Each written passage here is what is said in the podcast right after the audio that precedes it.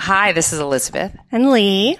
And we are doing the primary triangle today, the 369 triangle. And we have with us today as guests my daughter Alabelle and her friends Leah and Susanna. And I would love y'all to introduce yourself real quick so everyone knows your voice. I'm Alabelle and I'm a three. I'm Leah and I'm a nine. And I'm Susanna and I'm a six. Great. So, and you all have been friends for a long time since you were wee, wee little ones in elementary school. Did y'all meet in elementary school? Susanna and Leah have known each other since they were little Todd. Leah and I met each other in kindergarten when we were five years old, and Al and I met each other in ballet when we were in second grade. Mm-hmm. So you've been friends for a very long time. So before we kind of get into the whole three, six, nine dynamic of the Enneagram, I was curious about when you learned your number and what, if you can remember as you were learning the Enneagram, what was it that kind of revealed that to you? Was there a particular part of the teaching or an aha moment that let you know that you were a three or a six or a nine? Like, do you remember? You remember that?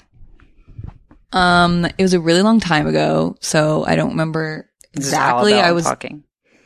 Yeah, I was 12 at a um conference and I was torn between 1 and 3 weirdly. Um because I think I was confusing like the like I was thinking uh the inner voice as something that's like driving goals maybe or I was thinking like the perfectionism thing but what made me differentiate was like, oh, it's not a negative voice telling me like, you're bad, you're bad, you're bad. It's a voice. It's like, it's not a voice. I don't have a voice, but it's like me telling myself like what I need to do to succeed. And yeah. so that's, I came to it that way. I, yeah.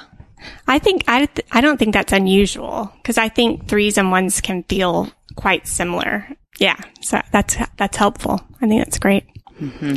I was introduced to Enneagram by Alabelle really, and the Chapins in general. And I guess early high school was about the time like I was getting more into it or giving it more consideration.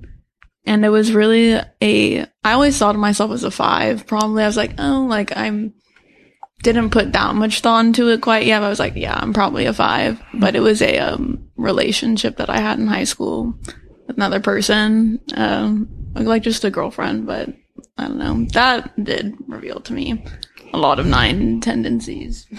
Um, I, I mean, so I grew up with Owl, and Elizabeth was always telling me I was a six since the time. Was I? yeah, since oh, I was like behavior. eight years old. Bad but, behavior. Sorry. Well, no, no, it's okay. So I, it was kind of always like in the back of my mind, but I'm also like very stubborn, so I kind of just wanted to like figure it out for myself. And I think like in high school, I kind of started to be like, I had a lot of like stress in all of my friendships and relationships. And I like always had this like fear that like people were leaving me and it just, I kind of was like, I feel like a lot of people don't relate to this. And I also was just like very paranoid about like safety and like stuff like that. And like once I just started being more self aware and kind of like doing more research into the Enneagram and I realized that that was like all very six behavior, I was like, oh, okay, like now this makes sense. So it sounds like it was kind of a process for all of you to some degree. Yeah. I, th- I think that's always good to hear because yeah. I think sometimes people think they're going to hear it once mm. and there's just like a light bulb that goes off. Mm-hmm. But really what it is is that you have to observe yourself. You have to observe what is, what is the voice, quote unquote, that you're hearing? What's the message behind that instead of just that there's a voice or mm-hmm. see yourself in relationship or do do do it from your own perspective and when you you need to listen. So I think that's yeah. Or for you, Leah, it was reminder. like I'm withdrawing, and why am I withdrawing? Mm-hmm. You know, mm-hmm. you're a five. You know, you thought you were a five because you were withdrawing, but it's it was more about not not being conflictual rather than being wanting to be alone. Um, okay, so uh, we're gonna t- so we're gonna talk about the the what it means to be in the the primary triangle is that each of you are in the center of your modality, meaning you're in the center of either thinking, feeling, or doing, and your wings on either side of you do not reach outside of that modality. So all of that energy you're in the center of either thinking, feeling, or doing. And you're saying modality. We would have used the word triad in the past. So, oh, okay. Yeah. yeah. I don't know why I'm using that That's word. A, it's a yeah. good word. okay. Yeah. I don't center know. of your triad. Yeah. The center of your triad. Yeah. No, I, am glad you said that. Um, and I was reading today that, uh, about Naranjo describes y'all as kind of this objective observer in your triad, that you're kind of on either side of these poles of other people in your triad, other numbers in your triad, and that you kind of very early on became the objective observer of that of either thinking, feeling, or doing. And I was saying to Alabelle earlier, as her mother, as a four, I, from when she was a little girl, she was always objectively observing all of my kind of unbounded feelings and talking to me about it. So it's interesting that part of y'all's coping um, very early on is to kind of pull back from your primary. I, I mean, I do kind of want to say modality because it's not, I'm not saying you're pulling back from your triad. I'm saying you're pulling back from feeling thing you're doing. So what is your, your, basically your dominant part of yourself you also very early on pulled back from at the same time. Yeah. And um, part of that is why it's harder for three, six, and nines to self type. Mm-hmm. And y'all described it being kind of a process for you. My experience in doing this work is that people come to me all the time, not knowing what their number is. And most of the time, they're either a three, six, or nine because to be someone whose primary expression is early repressed means that it's kind of harder to, to, to see that, to parse that out. So, for example, I'm a four, I'm in the feeling triad. I'm, my feelings are dominant. My repressed center is doing. It's different from my dominant thing. I mean, for me, I think what's really interesting is that basically you're the primary power in your life the primary source of who you are, how you work, walk through the world and what your motion, reality. how you take in reality. What's, what is, I, I want to call it a superpower because I think it has, it's where your real strength is. It's how you make sense of your life. That early on you detached from it and you, you pulled back from it as a coping mechanism. And, um, I think that's just super specific and interesting. No other numbers have that going on. Yeah. And it's, I think it's hard to even talk, it's hard to describe and mm-hmm. hard to, um, especially when you're first learning the Enneagram. But then even as you're observing yourself, I think it's really easy to get mixed up. I'm always, like as a nine, I'm always tricking myself into thinking I'm doing productively when I'm just doing to kind of cope. Like when I'm right. just kind of, um, flitting through and not doing what is mine to do or doing the thing that I know that will make me more connected. I think it takes a little different kind of work or a different kind of observation yeah. to, to, to know what you're up to because it's really, it, you can be really tricky with it. Yeah. Yeah. Yeah. And my experience also has been that like when you say to a six or a nine that they're thinking repressed in your case, Susanna, or doing repressed in your case, Leah, I, I, I generally get a lot of defensiveness from that. I get people are like, what do you, you know, I'm, I'm so busy. I'm so accomplished. I'm so, uh, cerebral or whatever they want to say. There's a lot of, it's, it, it hurts their feelings that I'm mm-hmm. calling them thinking or, or, uh, doing repressed. But my experience with threes has often been like, yeah, yeah, I'm feeling repressed. and it's you know and look where it's gotten me you know? So I've, i I, think there's a real different energy there. Mm-hmm. and i just wanted to mention that. And and I, i've said this before but i think i honestly do think that part of that is like a cultural thing that yes. that feelings are not valued as something that is intellectual like or intellectual powerful or powerful. or real. Or rational. anything yeah rationality is worshipped. So for me i'm like great, I can repress my feelings. This is going to be amazing. And it is amazing. and yeah. Yeah. Yeah. But also the, the whole dominant repressed thing means that I'm like obsessively, as you say, objectively observing feelings, feelings around me, yours in my house all the time. And I can't get away from it. mm-hmm. and I'm trying to, you know, constantly like manage and it. put away your feelings like oh, a, like a little factory, and it's it's a lot of work. Exhausting. It's a lot of work. I'm and, so sorry. And, and where in the middle of that can you good, stop good. and observe your own feelings? Right? Like Pretty, that's, the other that's part. The, that's the tricky part. Yeah. So, so let's start with three, just kind of unpacking what it means to be feeling dominant and feeling repressed. When Lee and I were studying under Suzanne, one of the things we kind of talked about is how this repressed part of you is also kind of the most pure part of you. So I started thinking of threes as kind of this big, like the sacred heart symbol, kind of this big purity of heart because your heart is so pure because you protected it so early. You know, part of the issue is that when we talk about this with people in general, everyone's saying, well, I think, I feel, I do. I think, I feel, I do. And we all think and feel and do. And so when you start talking about someone having a re- repressed something, it confuses people because everyone's doing all those things all the time. So I think it's helpful to think about like why you why you tucked it away, why it needed to be protected. You know what was your what was your motivation? So um, one of the things I wanted to read from Beatrice Chestnut's book is is kind of about your childhood wound, which is if threes can tell the story of their early life, and look for the reasons that motivate their drive to achieve and manage their image, perhaps to prove their value through an active implementation of a desired self image. They can have more compassion for themselves and recognize how these patterns serve deeper needs. Um, threes adopt a strategy that allows them to avoid and numb out painful emotions so that they don't threaten their ability to work hard and achieve goals.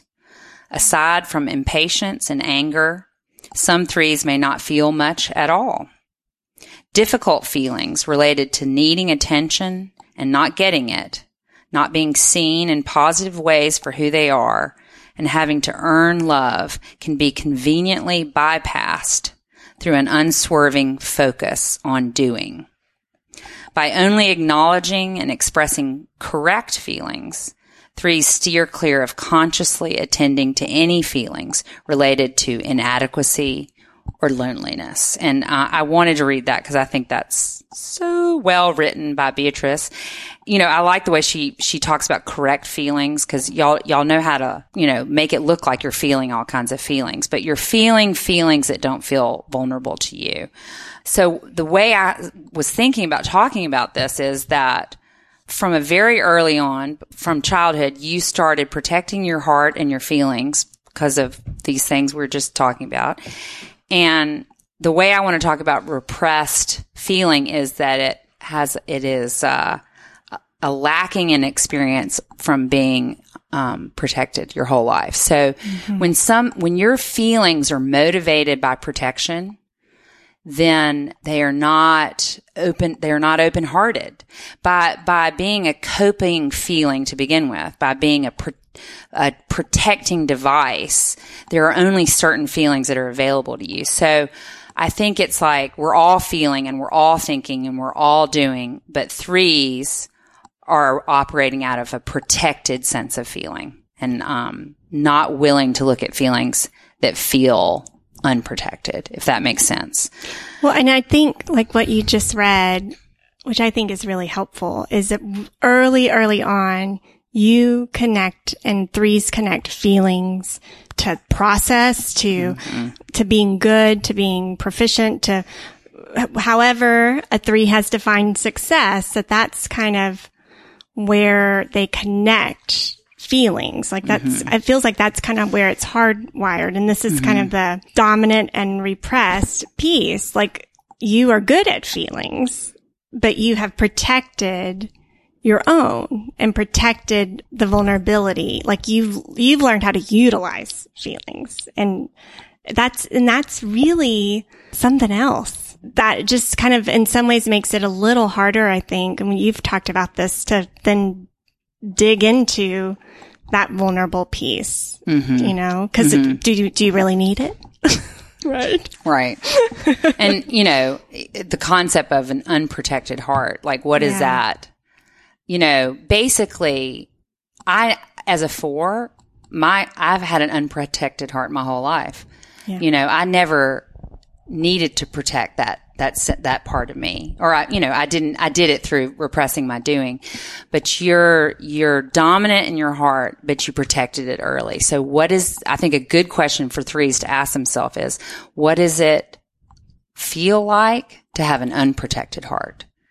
Yeah. Which probably makes you want to vomit. I, does it does it kind of sound gross to yeah, you it sounds terrible. It sounds terrible. But also kind of what we were talking about mm-hmm. the other day is a consequence of constantly protecting feelings is I find myself in a lot of relationships with people, like platonic relationships, mm-hmm. where they like feel very close to me and I know everything about their life and I'm like very deeply in their life.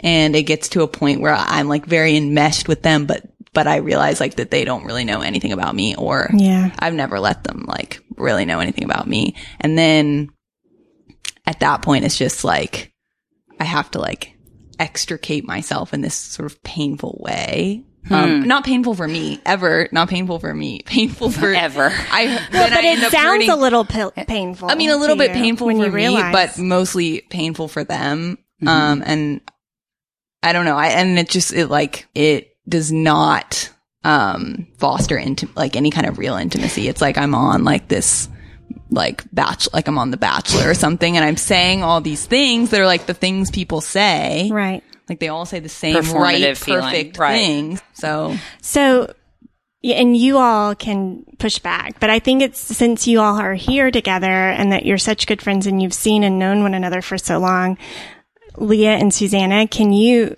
can you think of a time where you kind of were the friends who got to bear witness to Alabelle being vulnerable or like being a little open hearted?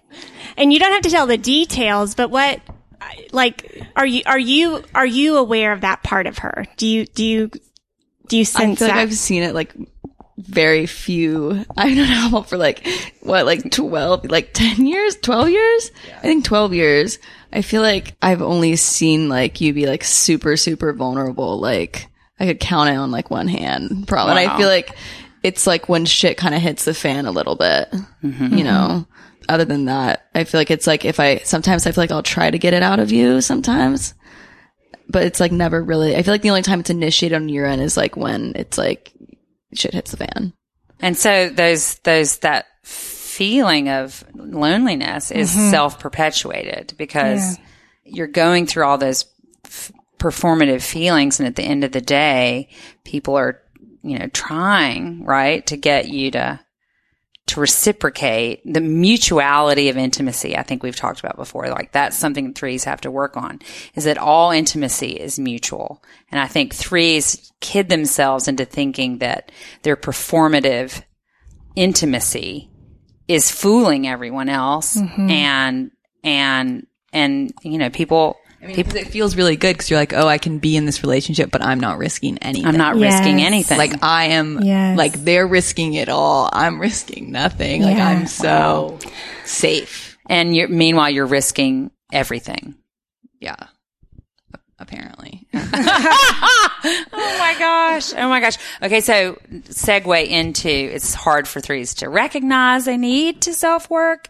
Beatrice says sometimes it can be hard for threes to recognize the necessity of self work because the defensive patterns of their personality are so aligned with mm-hmm. what society values. Yes. They may not see that they have cultivated an image that blocks them from growing because that image is so successful in convincing everyone of their worth.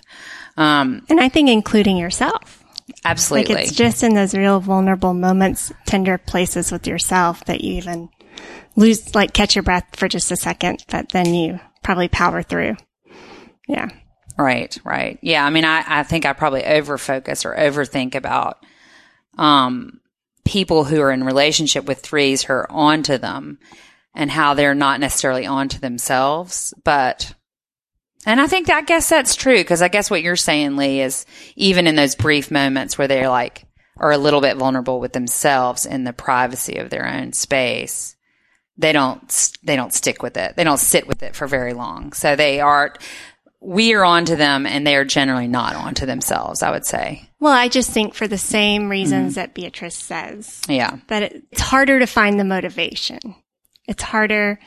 But also, don't you think threes believe their performance? Yes. yes. They believe their performance. Yes. Whereas, I mean, you know, I don't, I'm not sure. I think everybody has a, a degree of self awareness, right? That, that some people are more self aware than others. Every number is either more self aware or not. But I think threes generally can seem very self aware, right? In general, but they're not necessarily, they're not, they're not. And they don't yeah. see the need for them to like, to, to, to grow, to, to work on this. Well, and so I think that's one of the gifts. I have no idea how you I mean, you're just an old soul, Alabelle, that you were able to kind of take that in so early. And mm, yeah. I think you offer your reflection on what happens inside of you is so helpful. And I think also that your, um, your, your success is connected to relationships in a way that we don't normally talk about mm-hmm. threes, I mm-hmm. think is super insightful as well. So I'm just, I think it's really helpful. It's really helpful to me. Right. That her ethos is to be a good friend. Yes. Yeah. Yeah. Yes. Yeah. Every three has their own ethos. Mm-hmm. Um, sixes, uh, thinking dominant and thinking repressed. And, um, so I was going to read about a six's childhood wound again from Beatrice.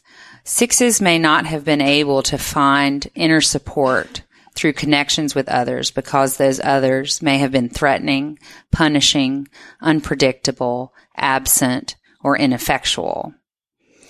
Sixes usually had to move away from others in order to protect themselves from dangerous people or find safety and independence. Sixes did not have this luxury when they were young and so have become stuck in mistrust and suspicion as a survival strategy. I think that the way I was talking about Alabelle has no experience with an unprotected heart. You, like sixes have no experience with unprotected thinking or unprotected cognitive, uh, and I love the way when we did the dependent stance last, our last mm-hmm. podcast, Jen Lash was talking about, um, all of her thinking, thinking? Yeah. Doing. She was talking about how her how her unproductive thinking is driven by anger. And so sixes, like your thinking is completely connected to fear. So fear of abandonment, fear, you listed them so, at the beginning when you introduced yourself, that that's kind of what yeah. drives that, your thinking. That, that basically early on, all your thinking became about how to how to be, be safe, safe. Yeah. and how to be independent and how to have your own space where you could be safe. And so that as you go along in life, all thinking becomes wrapped up in how how am I going to maintain my safety and how am I going to maintain my independence and how do I know if I can trust this thought? And so instead of looking at it as thinking repressed, it's just that your think, all your thinking is really tied up with mm-hmm. fear management. And, um, as Kathy Sever said it, all her thoughts are, are tied up with fear and therefore they're warped. They're not accurate thoughts. Yeah. Um, so it's all about kind of being able to see that and disentangle your thinking from your protective devices. Can I add something really Please. Quickly? Just one, the way I've started thinking about it because of my amazing therapist is, um, I feel like all of like, yes, I have like fear of abandonment, all this stuff, but a lot of it comes to like a fear of like not having control. And that mm-hmm. fear of not having control is like what makes me feel unsafe. And so mm-hmm. I get wrapped up in these like spirals, like on a daily basis of everything. And it, I have this like, subconscious thought like like if I the more I think about it, the more control I will be of the situation hmm. and the yes. safer I will feel. And it's like that's just not true at all. Um, like I'm going through like a breakup right now and it's like every day I like wake up and I think through like what could happen today, what could happen tomorrow with it, like what I could have done in the past. And like, mm. obviously that's not going to make me feel any safer about it mm-hmm. or like mm-hmm. ease this like fear of abandonment. It's just like the more I think about it, the more I'm like, okay, like this is in my control. I can like change how this is going to happen and the better I feel about it. Yeah. Mm-hmm. I think that is, Susanna, that's so good because so if you just kind of take out of that whole thing you shared and you, if we just said thinking makes me be in control, right? that you, the more I think about it, the more control I'm in. Like logically, everyone sitting here knows that's not true. Yeah. Like logically, you know that's not true. And so I think that is, like that's where you have to catch yourself, mm-hmm. which yay therapists. Yeah. So, yeah. you know, like that, that's, that's it. That's it. You know, I think that's a great way to talk about unproductive thinking that mm-hmm. you have bought into that for a long time and it feels comfortable and natural to you. Mm-hmm. So to start really thinking about your own experience and reminding yourself that, Hey, the more I think about this, actually, it doesn't really help me. Yeah at the end of the day. Mm-hmm. And so, but, but what, what, what does? What, right. what's true? What is really true? That's a productive thinking. And I imagine it's pretty hard to recognize. I, I, I bet it's really, really hard to learn what thinking looks like without any kind of fear management. Fear undergirding That's it. Yeah. why, like, I also, like, I know sixes tend to not really trust themselves and, like, rely on other people a lot. And mm-hmm. I think, like, a huge reason of why I do that is because I do acknowledge that like I have these like unhealthy thought patterns that I can't even recognize half the time. And yeah. so like a lot of the time I rely on like people with like more objective points of views. A lot of the time nines or threes because those mm-hmm. are most of the people I surround myself with. Mm-hmm. Um, hmm. who can kind of recognize like this is like kind of crazy. This is not. And like, because a lot of time I feel like I can't distinguish those thoughts myself. Yeah. Hmm. Out loud processing yeah. for you. Yeah. Lots and lots. and you're such a good friend. You listen and help. I mean, I'm, pro- I'm, probably not as nice to you as I could be, but I mean, I, I definitely like, I think knowing this is good to help me try to be a better friend to you because there's a lot of things that you need to like verbally process and like, well, like 10 different scenarios of what text to send or what thing to say. And they're all like nodding so much. It's like, yeah. um, I just usually go along with. I mean, right. Like, yeah, that's like that sounds good. uh, Says the nine. Yes. Yep. Right. Right.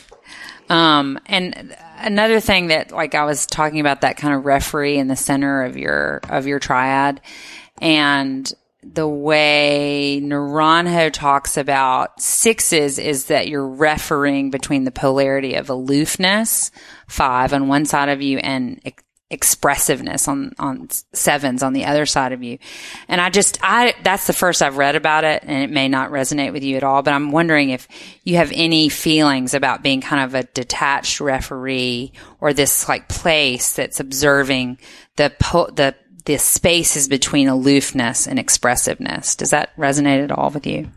Can you do you mean like which one do I resonate with in terms of like my Well, thinking? the the the way I'm thinking about it is like if Alabelle as a 3 in the heart triad who's trying to kind of disassociate from her own heart. She's trying to protect her heart. Meanwhile, is very busy kind of managing feelings all the time. And so I'm just wondering other, you know, other people's and whatever. So I'm just wondering if in the head triad, if uh, kind of fives represent this detachment and this aloofness of mind, and sevens are kind of this expressiveness of mind. Um, do, are, do you ever find yourself observing that or trying to figure out where to be and all of that? Or does that, or does that just seem like you're, you're looking mm-hmm. at me like I'm nuts. So what do you mean in all of that? When, yeah, just that that different. No, it's just not landing. But I, I'm throwing it out there anywhere. Maybe people who listen to this podcast will find that interesting. I found it interesting. I just think it's a way of talking about the center of the triad, kind of observing the poles that are possible within that triad. Um, so, but it might mean maybe that's too, you're in the head triad. It's not too heady. I mean, I've always felt like I have a pretty strong seven wing. I don't know really? that's really, yeah. And that's something I kind of figured out. I feel like this year. Um, I don't know if that's related to what you're talking about, but. Well, I mean, I'm, I'm, I'm here to talk about anything that comes up. I, like, okay. I want this to be definitely a conversation that we're all having and y'all, y'all don't need to be, uh, it's not formal. Like, I want y'all to, just interrupt me if you want to. I mean, I feel like I relate to like both of those sentiments and some. Like, I feel like I do tend to kind of draw back and disassociate kind of as a coping mechanism a lot mm-hmm. of the mm-hmm. time when I get like really overwhelmed with what's going on in mm-hmm. my head. Um, but I feel like a lot of the time I also have some like seven in me, but more of like the negative aspects of like not feeling like anything is enough. And mm-hmm. that kind of feeds into my like paranoia with my like relationships and stuff a lot. Mm-hmm. Kind of all informs one another, I feel like, mm-hmm. at least for me. Mm-hmm. Okay. Um, and so, uh, nines is doing dominant, doing repressed. And I was going to read about your early wound. Um, so if nines can tell the story of their early life and look for ways that tuning out, if they can, if they can, get that microphone ready, Miss Leah. If nines can tell the story of their early life and look for ways that tuning out of their inner experience helped them in specific ways, perhaps to avoid particular feelings or experiences related to separation or not being heard and valued, they can have more compassion for themselves and recognize how their coping strategies operate. Um, these insights into why nines fell asleep in the first place and how this works as a protection can help them see how these defenses have ensured their psychological survival, but also how they've kept them trapped in their, in their, in their nineness, in their small self. So, um, so as I was saying about the other numbers, it's ha- being doing repressed is a, a, way of talking about how you have don't have a whole lot of life experience in unprotected doing. So all your life, you're doing, you're doing things. Nines are doing things, but the way that nines do things is motivated by wanting to protect yourself, wanting to not have uh, conflict, uh, mm-hmm. wanting to have peace, wanting to have a certain amount of erasure, right? As you were saying. Um, so, what do you think about that? Put well, the mic. Put your mic up to oh, yeah. yeah. So, doing repress is just doing things that maybe like it's even hard for me to put I in there. Like I have done this. It's like us in general, or I guess whoever relates to this, but things that I do maybe won't mean that much to me or it's something that I, won't affect me or get any kind of big emotional response because that's mm-hmm. also it's not like emotional avoidant, but right. It's just I'll definitely try to repress any of those or just like let them go. It's not they're unnecessary and I don't know. It's something that I also struggle talking about because as you started that passage with, it's like that recall or like remembering those experiences is mm-hmm. extremely difficult for me because because you, you block them or because I I feel like it has more to do with an inability to like recognize myself as like a valid kind of agent in these mm-hmm. experiences, and so yeah, and so that's the difficulty of seeing it from my perspective again, yeah. rather than like other people who have also had the experience, which is like where I get most of my information from, rather than myself. huh, huh. Yeah. I don't know if that makes a lot of sense, but no, it does, and I yeah. think it's I think it's important that you've separated like emotion out of it because I think most nines that I know are very tender, very warm, very kind, and so it's not. I mean, not not to be like what am I trying to say? Like I don't want to be a caricature about it, but I do think it's important to say that like nines are not necessarily afraid of being intimate or emotional. I, it, I like the way you said. Way. Yeah, like, I think you are, and mm-hmm. I think I, I like the way you say you kind of avoid doing things that are going to have consequence. When you said consequence, consequence yeah, in yourself or outside yourself, and I think that's especially outside yeah. myself. I don't want there to be any record of it. Any record of it. Yeah, I think that's also can play into other aspects of my life, not wanting to leave a trace. Ooh. I don't know. This is why it's hard for me to do this podcast. Really? Yeah. Because you're, are you feeling this? Not, I mean, I, I would not put those words on it, but I, part of it's control. Part of it is like I don't know the repercussions. I would just rather like I can you know? imagine how myself is as long as there's not any other contradictory evidence to what I know to be true of myself and yeah. Yeah. It kind of goes into that weird conflict part space. of why Instagram really freaks me out or just like how unnatural that is in terms of like eulogizing yourself and who you uh, are and that it feels self-indulgent. Yeah. Yeah. Mm-hmm. Yeah. My other and nine friend also can't do Instagram. I can't, like, I can physically not. My other nine friend also just deleted her Instagram because of the same thing. Interesting. It's scary. I, th- I do think nines, all the nines in my life have like a radar for self indulgence. Yeah.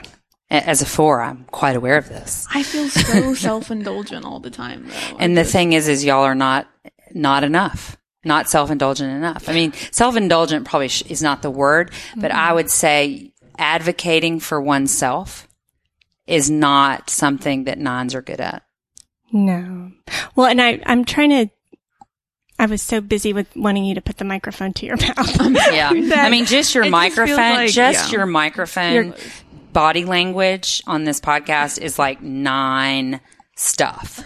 Like yes. I cannot get you to even put the microphone up to your mouth. Like yeah. even when you put your mi- the microphone up to your mouth, you covered your, your, mouth with, with your, your hand. hand. Yeah. Mm-hmm. and you're doing it again. Yeah. yeah. yeah. But what I I no so, one wants to hear me cackling into the mic, but okay. We all want to hear what you're saying. We do.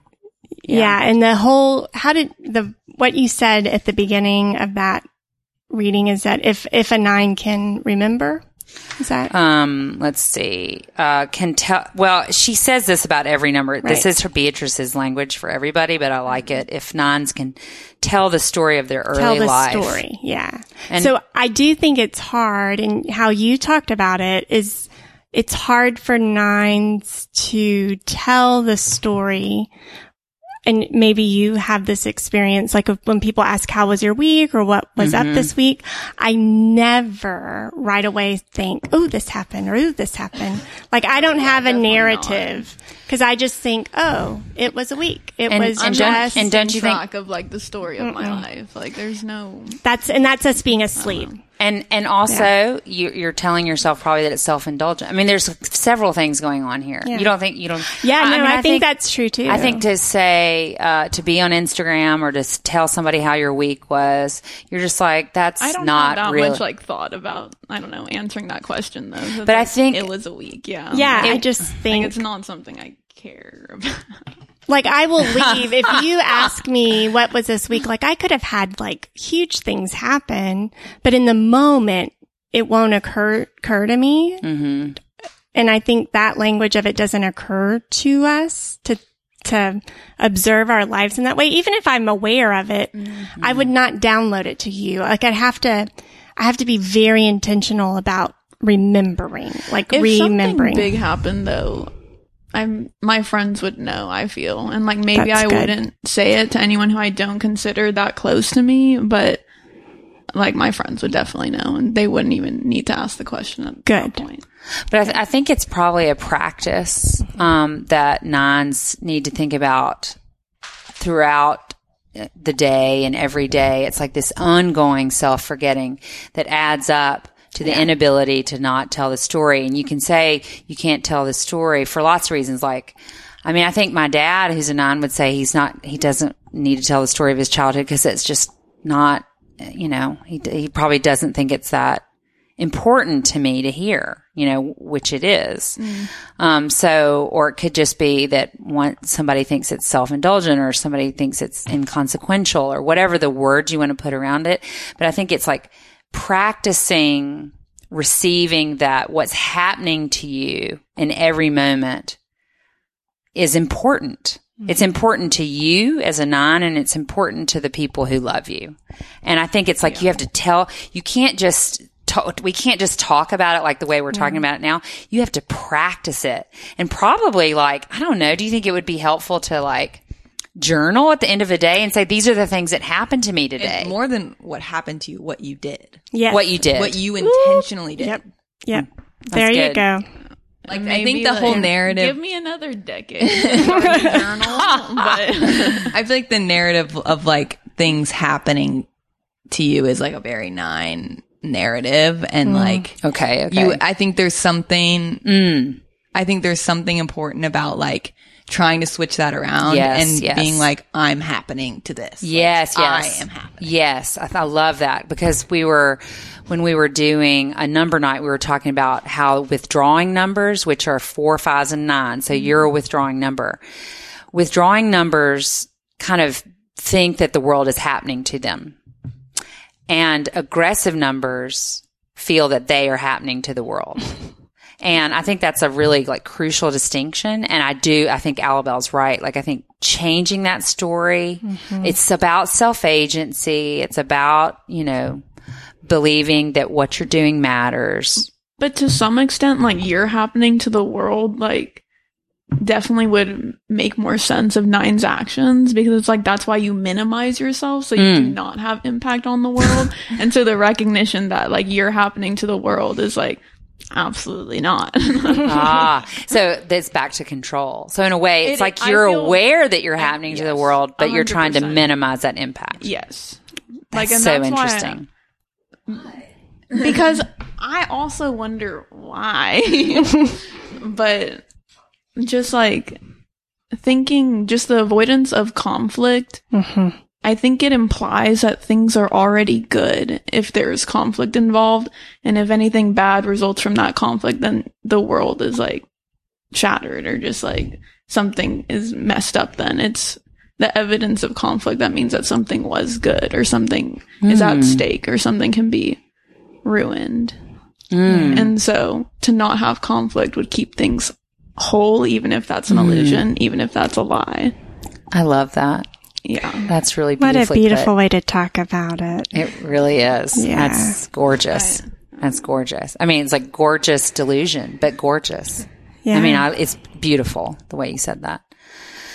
Um, I think it, yeah, maybe that's like from childhood though. Not childhood, not that I can remember that. yeah. yeah, Yeah. yeah, yeah.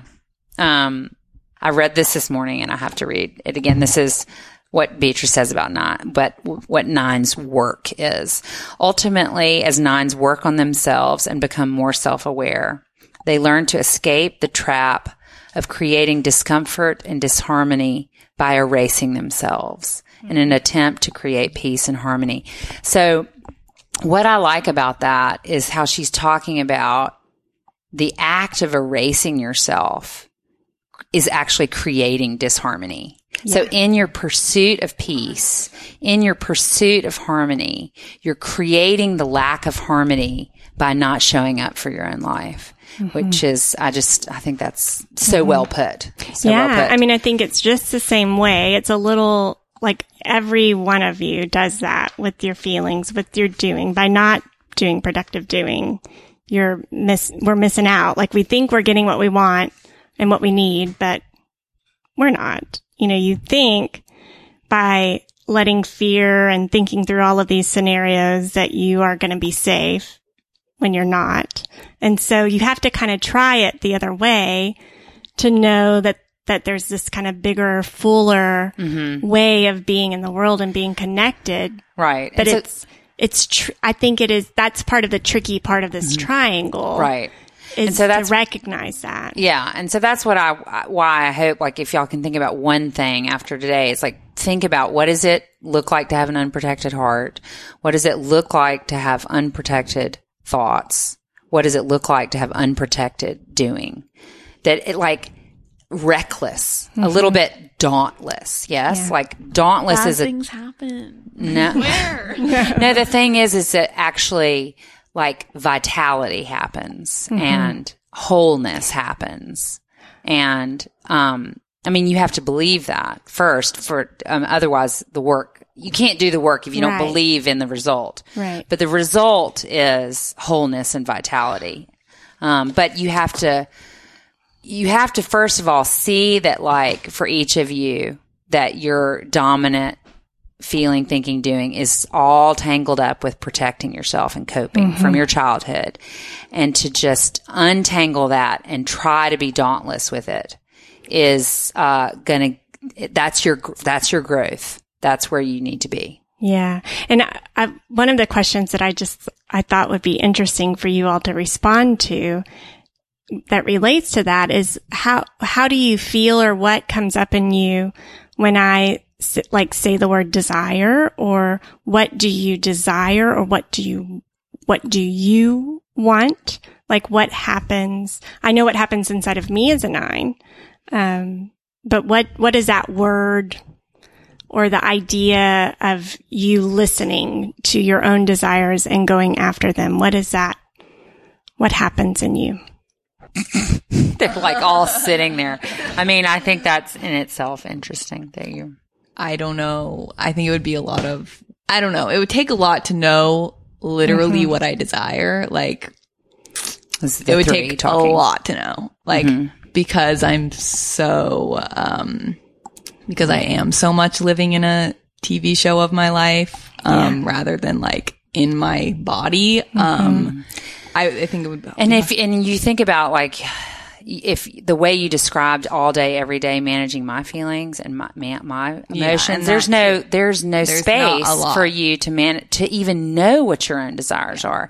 But what there's I, a lot of space for that. And then no. if I did figure it out and I went for it, then there's also the whole let what you've decided would be the repercussions of that, huh? Yeah, then there's the whole layer yes. of like how would I fail and how would people watch me fail at that? So, right. Yeah. Yes. Yeah. And so I think what's important there is that as much as all those things you're saying are true, and I'm so glad you say them and we get to talk about them.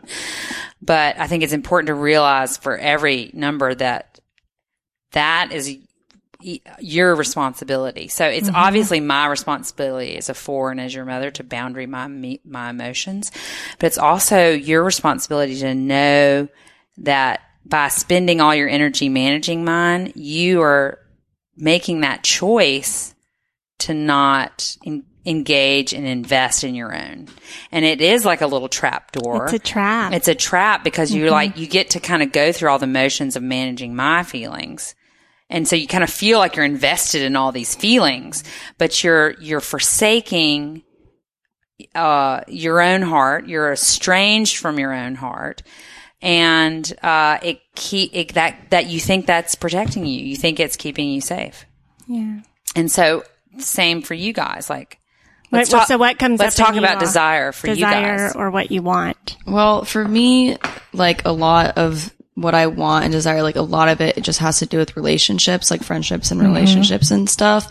And like, so in the context of what you're talking about, it just like makes me feel very nervous because like I'm someone who I feel and experience everything very intensely. And it's, I kind of feel like if I want something, I will fully put, I will put myself in it all the way to the point where I almost feel like I don't even have control. Like I will just fully go for it and like, make myself kind of like too vulnerable. Mm. And so I'm like, I'm like too open to being like hurt, I guess. And like, especially in the context of relationships, if like I'm pursuing a certain friendship or relationship, it's like I keep pursuing it even if I'm being shut down over and over again and I won't just let go because like it's so, because relationships are so important to me. And you don't want to be abandoned or. And I don't want to be abandoned and like loyalty mm-hmm. is like such a huge thing to me. So like I'll keep putting myself out there and kind of like giving too much of myself away. Mm-hmm. Um, just to like keep pursuing the, what I'm going for.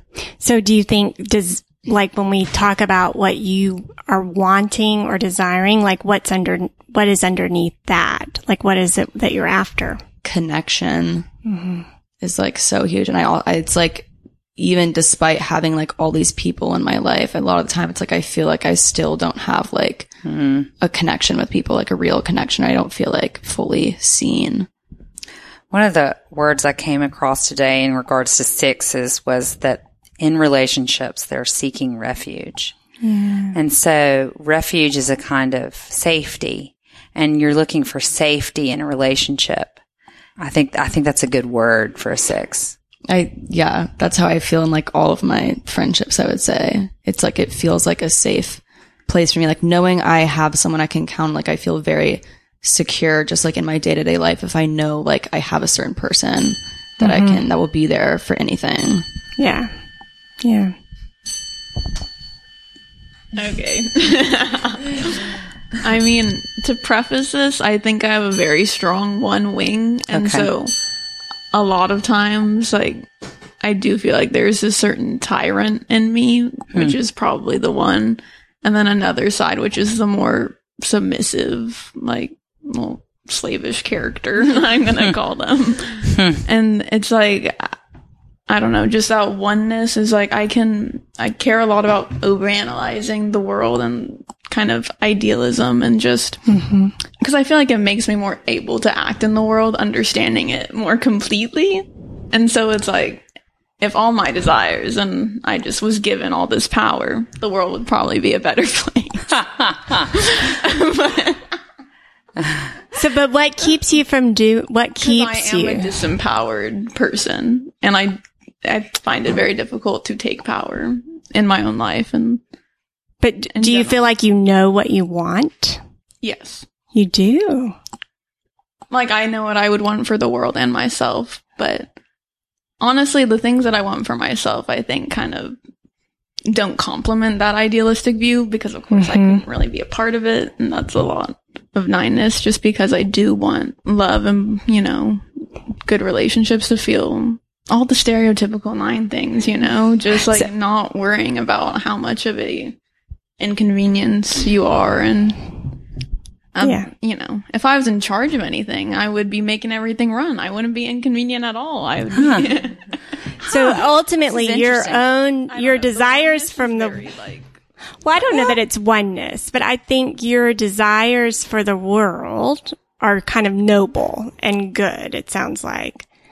And then, but you're, you cannot connect with the fact that what you want could fit into that because mm. it would disrupt it. Mm. Because, mm. yeah. you know, that, that, that's, that it's not and it's fine if you want to talk about it being oneness, but I don't think that's what it is. I think I, I agree that you agree. are, and, and, you know, I'm preaching to the choir, but I think that's kind of the trap that we nines put ourselves in is that we think we can create this harmonious, beautiful kind of idyllic place, whatever, whatever words you bestow to that world. Mm-hmm.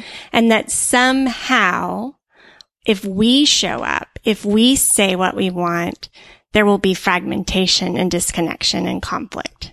That that, who we, what we want and who we want to be won't fit or, or as you were saying, you don't have a place in it. A place, yeah. What does that mean? Or, just because my understanding of why mm, my kind of, you know, daydreaming fantasies are just that idyllic world couldn't mm-hmm. happen is also because people are not like that or just mm-hmm. people are not accepting of this is very difficult. I don't know. I've never put it into words before. That's and helpful. So it's more just like it's an impossibility. And so I just deny it from happening. Like it's not something I could ever do. And so that's why I don't have a place in it. Like, hmm. I don't know. Does it feel like, does it feel like over, like it feels like overwhelming, so overwhelming that like you feel like you can't, that you can't do it. So you just so out of the scope of my life, that. you know? Yeah. I mean, I feel like that it's more like not the- anything can happen. Hmm. Interesting. So, I mean, do you feel like there's a trap, and is there a trap in having these noble plans or th- ideas about the world? Is it does it get get let you off the hook? Well, I I I mean, I wouldn't. I don't want you to have to go over deep, but my guess is a lot of your noble plans are about the world being peaceful and safe and har- harmonious. Yeah, no. You know, like what? so uh-huh, the, uh-huh. the reality okay. is that that's uh. not, we have decided that that is the good, that uh, that is course. the good. And that's just not true. That, that there, harmony can coexist with conflict and love and pain and joy and all of those, all of the things that we're trying to avoid, all of us are what makes life life. And if I can remember that you know, if I can remember that if I say what I want and it feels a little uncomfortable and non-harmonious or unharmonious for a bit, uh, that's good life. You know, yeah. like if you can remember that life is supposed to be enjoyable, enjoyable, and enjoyable means that there's a little discomfort, right? I mean, which nines would pretend that life, a good life, if you asked us, we would say a good life would be, you know, just peace and I mean, harmony. Sounds like being in a coma. Yes, indeed. I mean, that doesn't sound w- pleasant to me. Would. There's no struggle. Yeah, that's right. You so you want you want you want Eve before she had ate the apple. Is basically what you want. You want like yeah Eve perfection. She ate the apple. was a world without choice. right, right. I, well, then I think that. we still live in that world. so you want, you, yeah. So you want you want choice and to choose peace every time, and we want to be able to choose to take a nap to, be also, in a coma. I think it's like a little bit interesting also that um, you asked the question about what do you want and you answered it like kind of describing this world. Um, so that goes back to like the idea that the, the world is going to be happening to you. So what's the world you want that's, that's going to like involve your participation?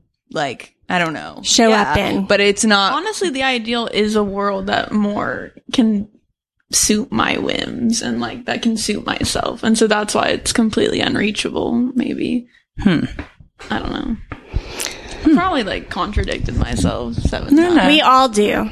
That's yeah. part of the that's part of the fun. Well, any any stories or any um since you all well I know y'all have lots of stories, but any anything kind of Enneagram lens ish that um, you all have thought of as you've thought of kind of joining us today about your friendship and about kind of this?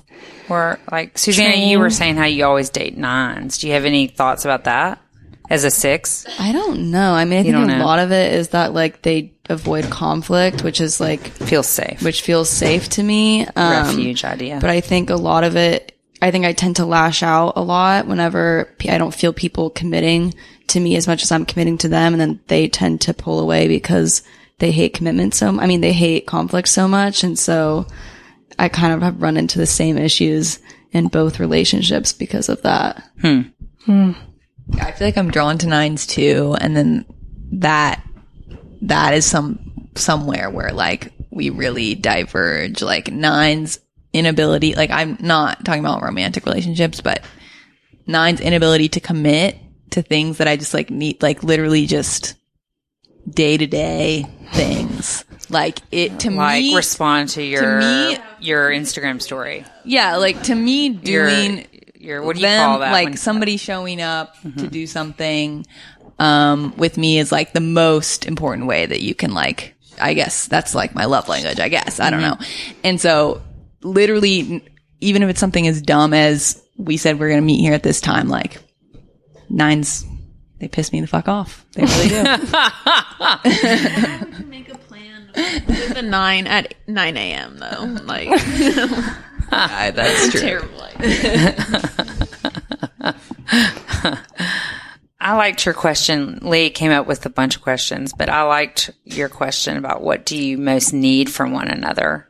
I don't know if y'all are able to talk about that, but I thought that was a good question. Mm-hmm. Like, a- I mean, I, I, this is kind of already restating what I've already said, but just in like both of y'all, I feel like, I mean, cause you obviously, you're like observing emotions and to me, that's helpful. Mm-hmm. Yeah.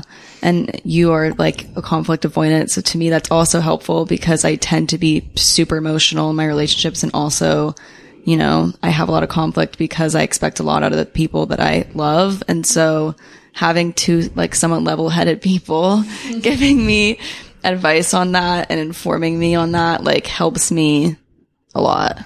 Yeah, I feel like with me and specifically with nines, there's an important give and take. Like I need from nines to, um, assert themselves a little bit more, um, for you to like, because it's so easy for me to like bulldoze you that like, I do need you to, to try to advocate for yourself in the same way that I need to try to give the space for, for you to do that. Um, I think it kind of is similar with sixes, like verbal processing and giving the space for that. Um, because I feel like I'm, I'm pretty, I feel like it feels like a waste of time. It feels like fear and like talking through fearful things feels like a waste of time getting to like what needs to happen. And so like, yes, there are downsides to the fear, but also I should hold some space for it because I have a lot of disdain for it. So, so you're, you're saying you could be more patient in that way. Yeah. Oh, yeah. Yeah. Mm-hmm. I think it's interesting that you didn't say what you needed. I kind of said what I needed from nines. I don't really know what you need from. I don't six. know what I need from a six. So from nines, you need for them to just show up. Yeah, I mean, okay. what I need in general is for people to show up when they say they're going to show up. What I need in general is mm-hmm. commitment. Okay. So I like that. Yeah. and so, I mean, I think it's, uh, you kind of want, I think you want sixes to trust themselves and you want nines to take up space. I mean, I don't want to put words in your mouth, yes. but yeah. I think sixes bring a certain emotional vitality and just life to my own. I That's nice. I think it definitely exposes me to reflection just on everything I feel myself and mm-hmm. the existence of those things in the world and just they're have definitely shown me just the extent to which everyday life can impact the way you think mm-hmm. and yeah, I would never know that without someone It's Like so for you sweet. to like trust me and share those things with me, like it does make inform who I am as a person to a very great extent mm. in terms of my emotional understanding. So thanks, buddy. I, I think I think Susanna, you're a very interesting six. You're probably a sexual six. Um, because there there are a lot of sixes that I know that don't have that kind of intensity and passion that you always have. And like one thing I noticed when you were in Vermont with us two summers ago, I feel like you're just deeply experiencing everything all the time, which I um, also feel that. Yeah, you're deeply experiencing. Really it's like almost like, like you're absorbing reality all the time in this very like reverential way almost. And I found it very inspirational. So I, I think that I don't I don't, I don't associate that with six necessarily. So that's why I, I've loved getting to know you in that way because you're, you have that, that reverence for all of life, all of, all of what's in front of you. And you, your fears, you've been very good at expressing how your fears are very much relational. And that's been so helpful to me to understand about sixes. You know, it's not, it's like safety, yes, but safety in your relationships. Yeah. Well, because yeah. safety means different things to yeah. everyone. But kind of off topic, but not really. But in terms of like experiencing everything very intensely, like my sister who is a six and my dad is also six, we all feel that way. Share that. And I don't That's know so if it's interesting. related to being a six, but like we all very much have that in common.